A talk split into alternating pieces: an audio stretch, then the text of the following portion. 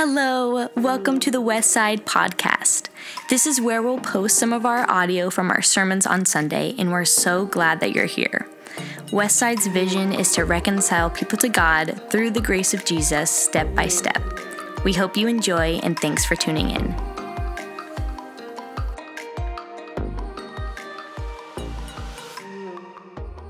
This week on, on Friday morning, um, Jen and I were up. We kind of have this morning ritual of having our, our coffee. We experience the Spirit of the Lord through a cup of coffee uh, first thing uh, in the morning, and then uh, a little time uh, just like reading and getting centered uh, for the day. And um, Jen had um, started getting ready for the day, and Mason woke up and came out and sat on the couch next to me, and uh, we were just having a quiet moment there together. And he, Jen's Bible was still out, and he picked up uh, the Bible and just o- opened it. Um, and he opened to the, the Gospel of John, and so I was we were talking about like what the different Gospels are about and how they're stories about Jesus. And uh, there was a page with with red words on it. I was like, "Do you know what the red words are?" He was like, "I I don't know." I was like, "Well, that's where Jesus is speaking." And uh, he goes, he asked this little question. So so Jesus is speaking today. And I was like, yeah, man. yes, Jesus is speaking today. That is a question that ought to, uh, that I think that will stick, that little moment will stick with me forever. Yes, Jesus is speaking today, and we get a chance to, to hear what Jesus is saying, not just through the Gospels, but through, uh, through the letters of Paul. And we're uh, on to Ephesians 4. So if you haven't already, turn your way to Ephesians 4. And as you do that, I'm just, I'm going to pray for us.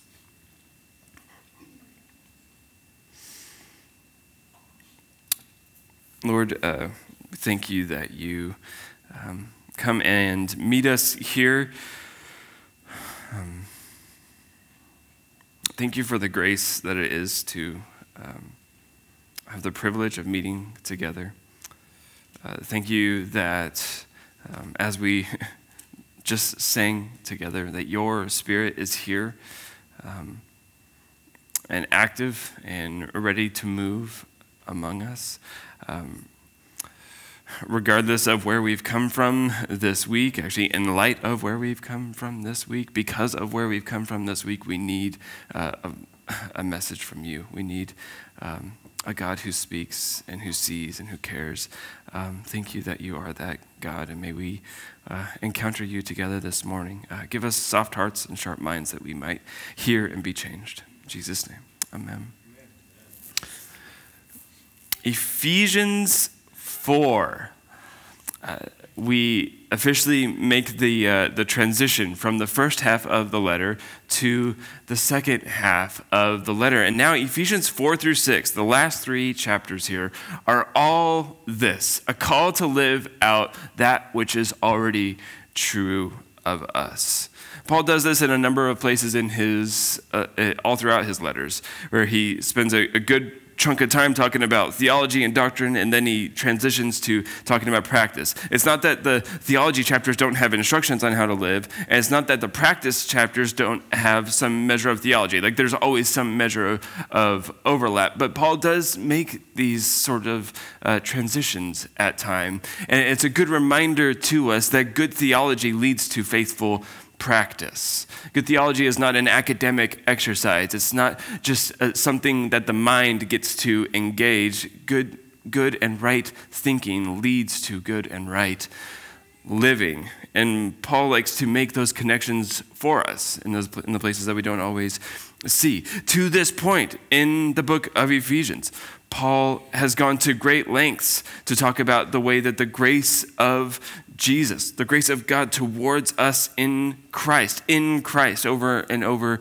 and over again, is ought to be the animating feature of our life. How so? It brings life to dead people.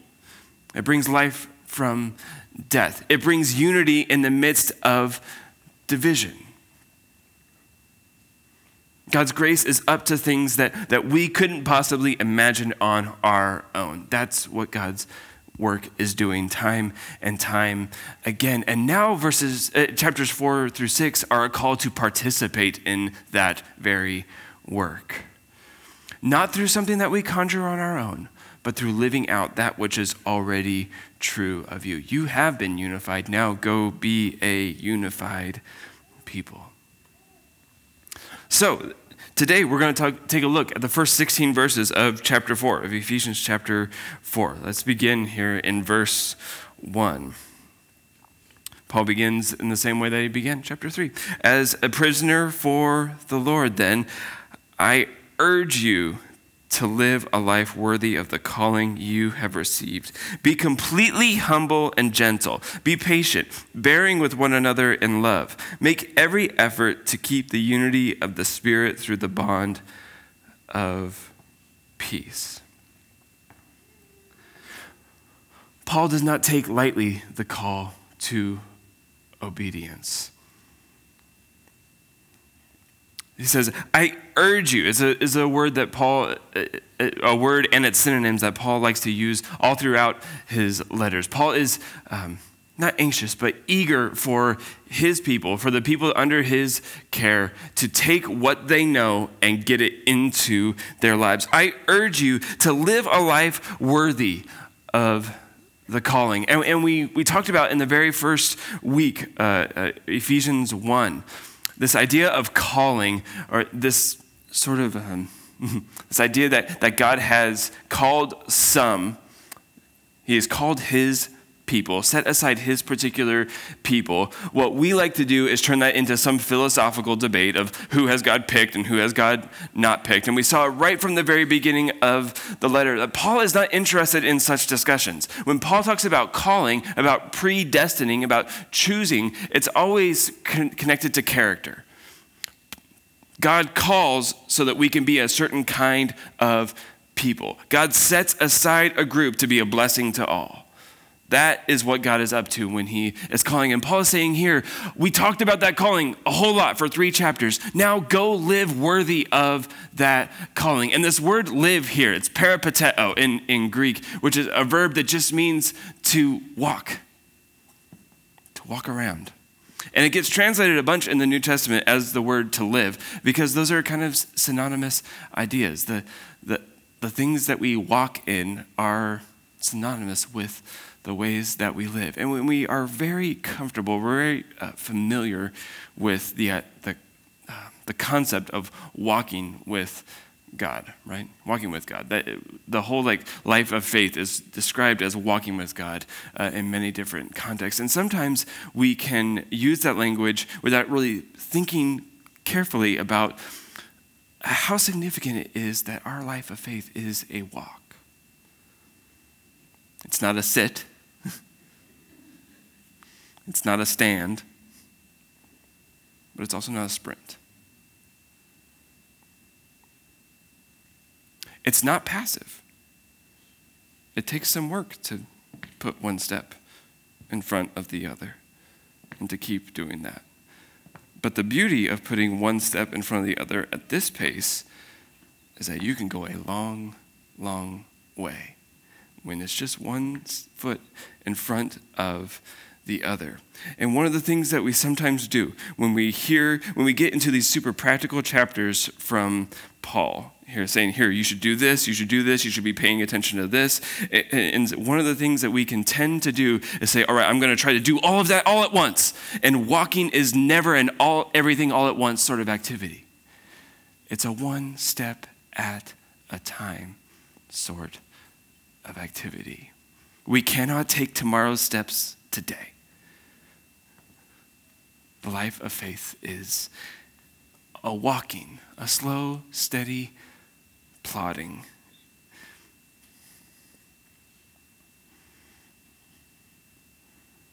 We, we can't get to, uh, we, when we get obsessed with destinations, walking feels frustrating, right? When we get obsessed with where we're trying to get, it is tempting to want to run. I, I guess running is more tempting to, to some than others, but you know, it kind of depends here. But when we get when we get so fixated on where I want to be, where I want us to be, it walking takes patience. It takes a long time. It also takes the exact right amount of time.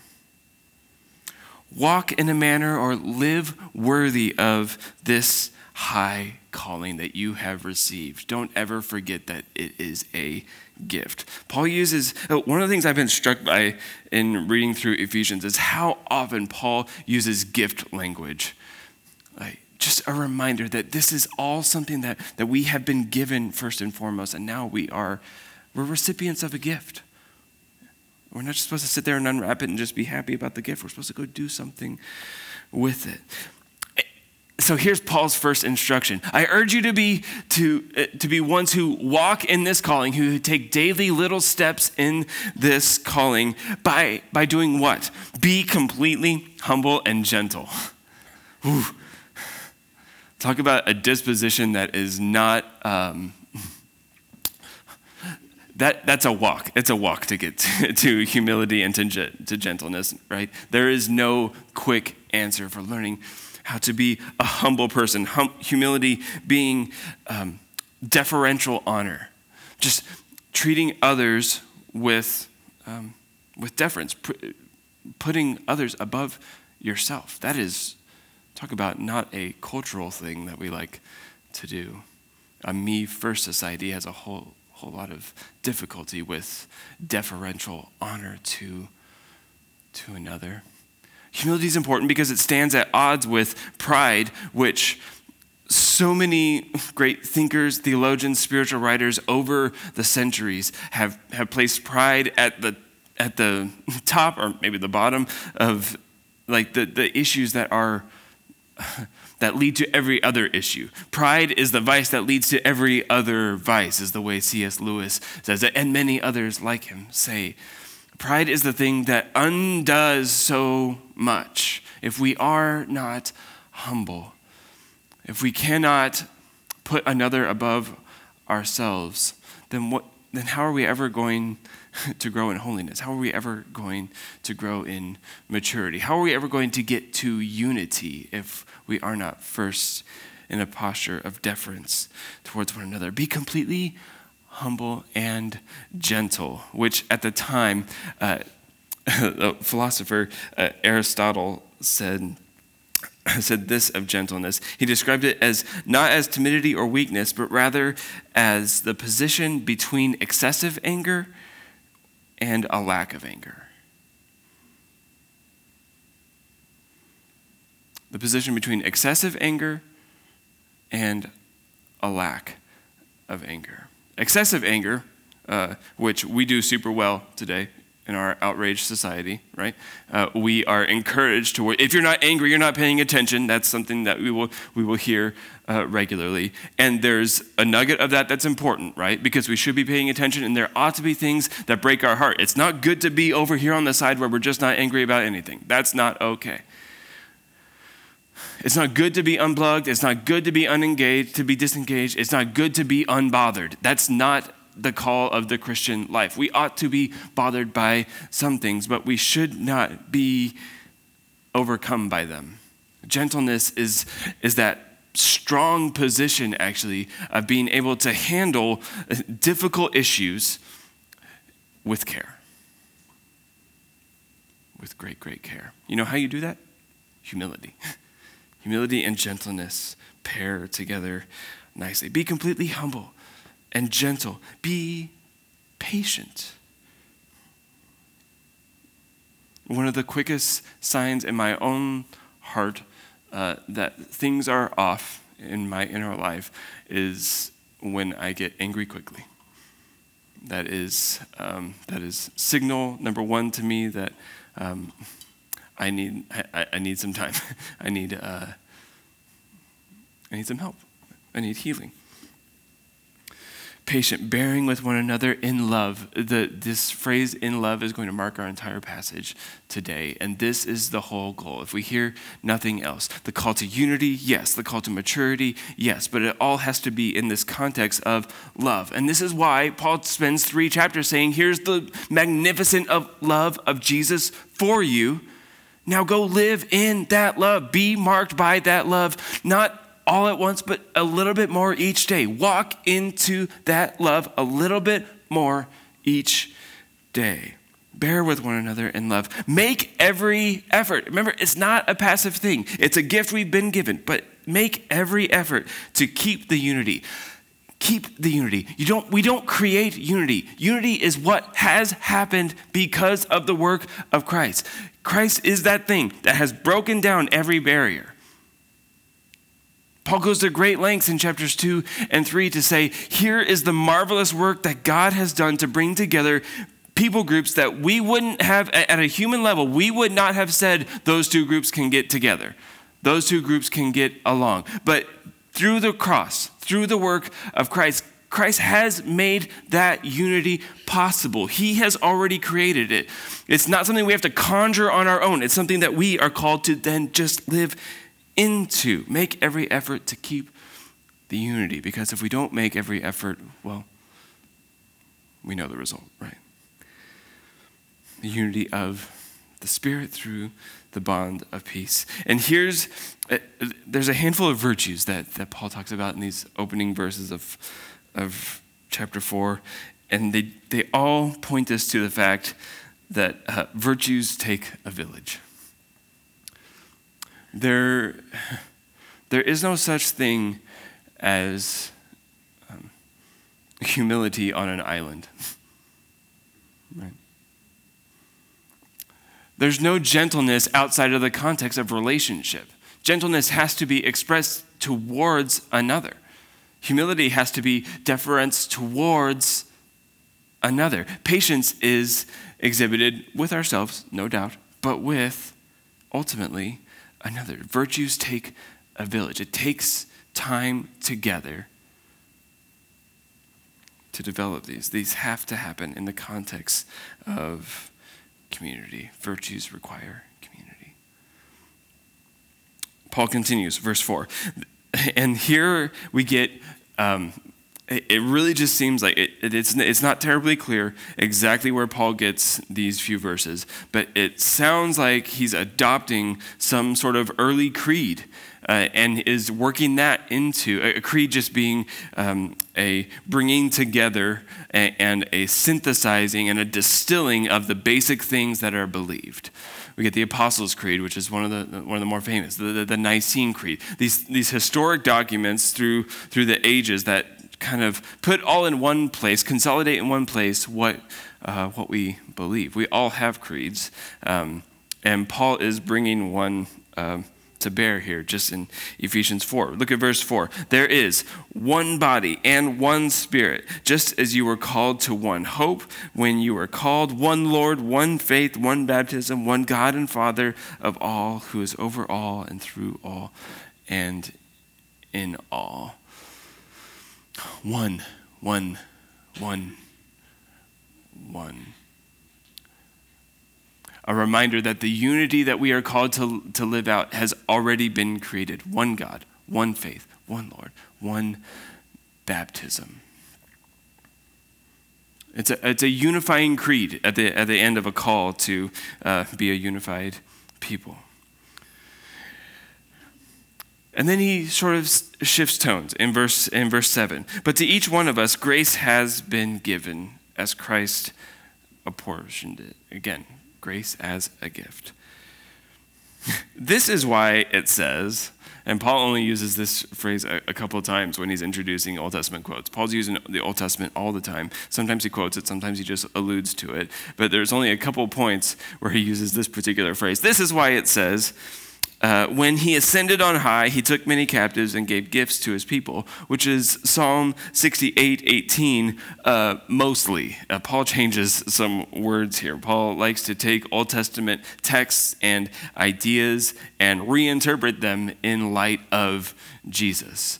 They, they had their own like good and true and faithful meaning in their particular context when they were originally written and, and shared, and that's wonderful. And Paul says, look what it now means in light of Jesus. Psalm 68 is this passage about God being king of the universe and being the one who conquers those who, um, who do wickedness in the world being the one who is at odds ultimately with those who are at odds with the down and out.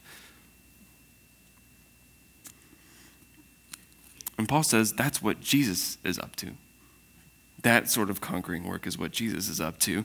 And then he explains himself, and I'll let you be the judge uh, as to whether he um, did a good job of explaining, or maybe not. Uh, what, what does he ascended mean, except that he also descended to the lower earthly regions? He who descended is the very one who ascended higher than all the heavens in order to fill the whole universe. A whole lot of words to say Jesus descended to earth and then ascended back to heaven. we, uh, if, if, this, if these three verses were like part of a part of a paper that I'm grading as a professor. I like I take points off on a couple points, but uh, overall, uh, overall, we've got this is this is a good this is a good reminder uh, that Jesus. Um, Jesus came to give the gift of grace to his people, but that gift language continues. Uh, and here's and here's the more significant piece of this gift in verse starting in verse 11.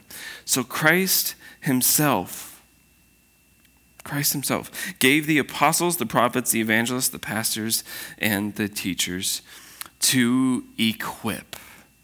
The, the point here is not so much on the various gifts that are given, but the point behind the gifts. The, the point in this passage is that the people are supposed to be equipped, to equip people for works of service so that the body of Christ may be built up until we all reach unity in the faith and in the knowledge of the Son of God and become mature. This is all moving towards unity and maturity, attaining to the whole measure of the fullness of Christ. This is not about a, a top down, um, God gives the gifts of like the paid staff members to the church so that they can equip everybody else to, uh, to do the work of ministry. Uh, one commentator said this passage is not promoting a hierarchical structure as would later characterize the church, for each of the ministers takes part in the integrated whole of the church. Each one does their part. For further evidence that this is the broader point of the passage, just go to the end of verse 16, which ends with, as each one does its own work. Each, one, each part is doing its job. And Westside, you are an example of this. Each one doing its own part so that the, the community can be healthy, so that the community can thrive.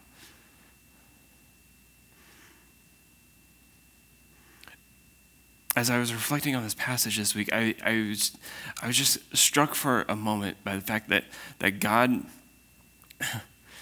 supernaturally stitches together the weirdest like groups of people, the weirdest combos of people, and, and then we call those churches. God, in in his infinite wisdom, puts together the exact gifts that each body needs in order to be equipped to go out and live this stuff out in a full and faithful way. So, the, the question for each of us at, in this context is what are my gifts and how am I using them? What are my gifts? How am I using them? God has gifted each and every individual in particular and specific in beautiful ways. How are we how are we involved? How are we getting involved in the work that God is already doing? You don't have to conjure something cool and unique on your own. Like you just participate in what God is already doing. apostles, prophets, evangelists, pastors, and teachers. This is not in any way supposed to be an exhaustive list. He's just kind of throwing out a few examples. The reality is that, I mean, there are other passages, Romans 12, 1 Corinthians 12, there's other, other places where Paul kind of goes into a more extensive list, but even those aren't comprehensive necessarily. He's just saying, like, God has gifted his church in so many unique ways. The manifold, like, diversity of who God is, is on display in the various gifts that he puts in a particular community. What a cool way to see God. And finally, our final three verses here, and boy, do we need these. The end of verse 13 encouraged us towards unity and maturity. Verse 14, then we will no longer be infants, no longer be the immature tossed back and forth by the waves and blown here and there by every wind of teaching and by the cunning and craftiness of people in their deceitful scheming. Instead, speaking the truth in love, we will grow to become, in every respect, the mature body of Him who is the head, that is, Christ. From Him, the whole body, joined and held together by every supporting ligament, grows and builds itself up in love as each part does its work. Paul says when it comes to the way that we hold um, truth, when it comes to the way that we um, hold on to what we believe and cherish, there are two marks of immaturity to avoid and one sort of on either either side, pitfalls on either side of a, of a balanced, like good tension holding position. One, the first mark of maturity is an undervaluing of truth. Paul says, don't be the kind of person that's tossed back and forth by waves the person who is blown here and there by every wind of teaching, the person who, hear, who just hears a new idea, and just because it's new, it must be true and good. Right? And by the cunning and craftiness of people and their deceitful scheming. There are people out there trying to deceive. Don't be naive to it. Don't be naive to it, but also don't, don't take some wishy washy approach to that which you believe uh, eh, I don't know, I don't care, is, is not a helpful posture. It's not a mature posture when it comes to faith. It's not that we all have to have um, highly nuanced uh, opinions on each and every theological issue. That's not at all the case.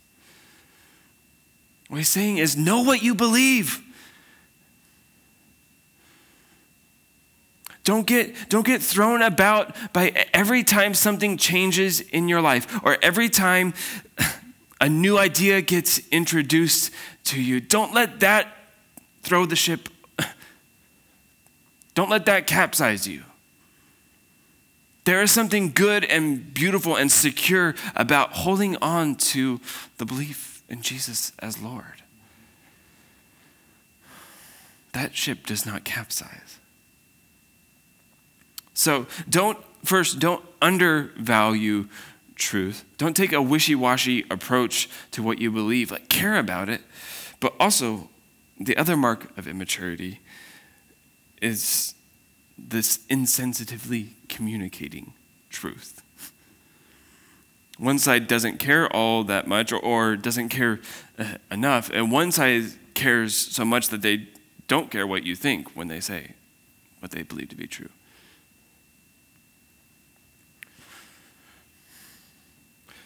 Uh, in general, an overemphasis on uh, the cognitive, a sort of a brains on a stick view of humanity, uh, leads us to think that just winning arguments or having good ideas is tantamount to faithfulness to Jesus. And that uh, is just not the way Scripture, Jesus, ever talks about the faith.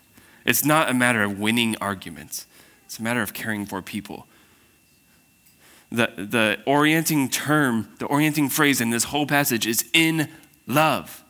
speak the truth in love. As Christians, we're the sort of people we don't just care about what is being said. We do care about what is being said. We're not the wishy washy. We're not the blown, blown about by the wind people. We, we do care about what is being said, but we also care about how it is being said. It is so dangerous when we, when we start to follow figures and influencers and voices who, who lead us to believe that. Um,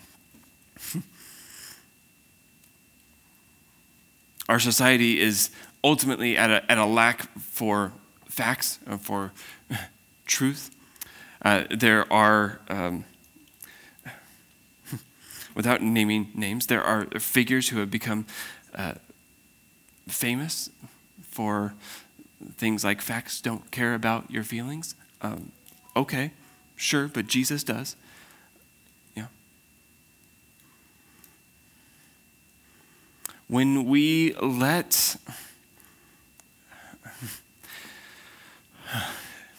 this is not easy to, to do, right?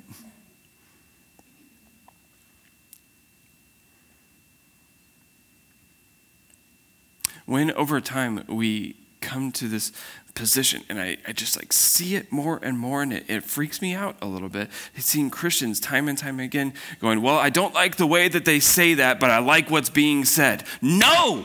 That is not what we are about. We are about what is being said and how it is being said. It is not just the truth. It is the truth in love. Truth without love is not truth marked by christ. It is not and over time truth without love becomes less and less truthful. Like we get away from facts. When we get excited about our little like stuff, when we get when we get on our little hobby horse and just want people to hear that hobby horse again and again and again, and we get further and further from the love, then that little hobby horse starts galloping away. Away from the pack. Truth in love Truth marked by humility, marked by deference towards another, thinking, how could this be received? Truth marked by gentleness, not an over angry or not an under angry, but just a, a balanced, like, I care about the issues and I care about you. Truth marked by patience, truth marked by love. This is the call of Christ. We, we, are, we don't want to be in the camp of not caring about truth. And sometimes, like, we. There are, there are large like swaths of, of culture today that just because an idea is new, like that it's just kind of accepted. If, if an idea is more than 15 minutes old, like that's, that's what they're going for. And, and that is not, that's not what we're talking about.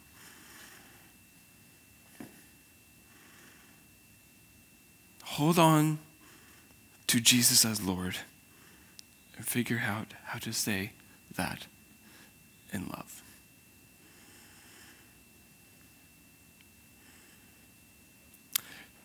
So there's two marks of immaturity, and the mark of maturity in the midst of all that is, is simply this every realm of our lives increasingly marked by love, not by right opinions, but by love. And this should sound a little bit overwhelming. Every realm increasingly marked by love? Yes, that. Difficult, but, but remember, one step at a time. It's a walk. It's not everything everywhere all at once. It's a fun movie, by the way. It's every realm. It's, it's the fact that the love of Christ permeates every last little thing, every last little thing that you think about, from work to relationship to hobby to whatever it is. The love of Jesus is interested in that. Jesus is interested in that stuff and wants to mark it all. Everything we think, everything we desire, every little thing being marked by love. And this is the way Paul says we grow up into maturity. The mature body of Him who is the head, that is Christ. From Him, the whole body, joined and held together by every supporting ligament, grows and builds itself up in love.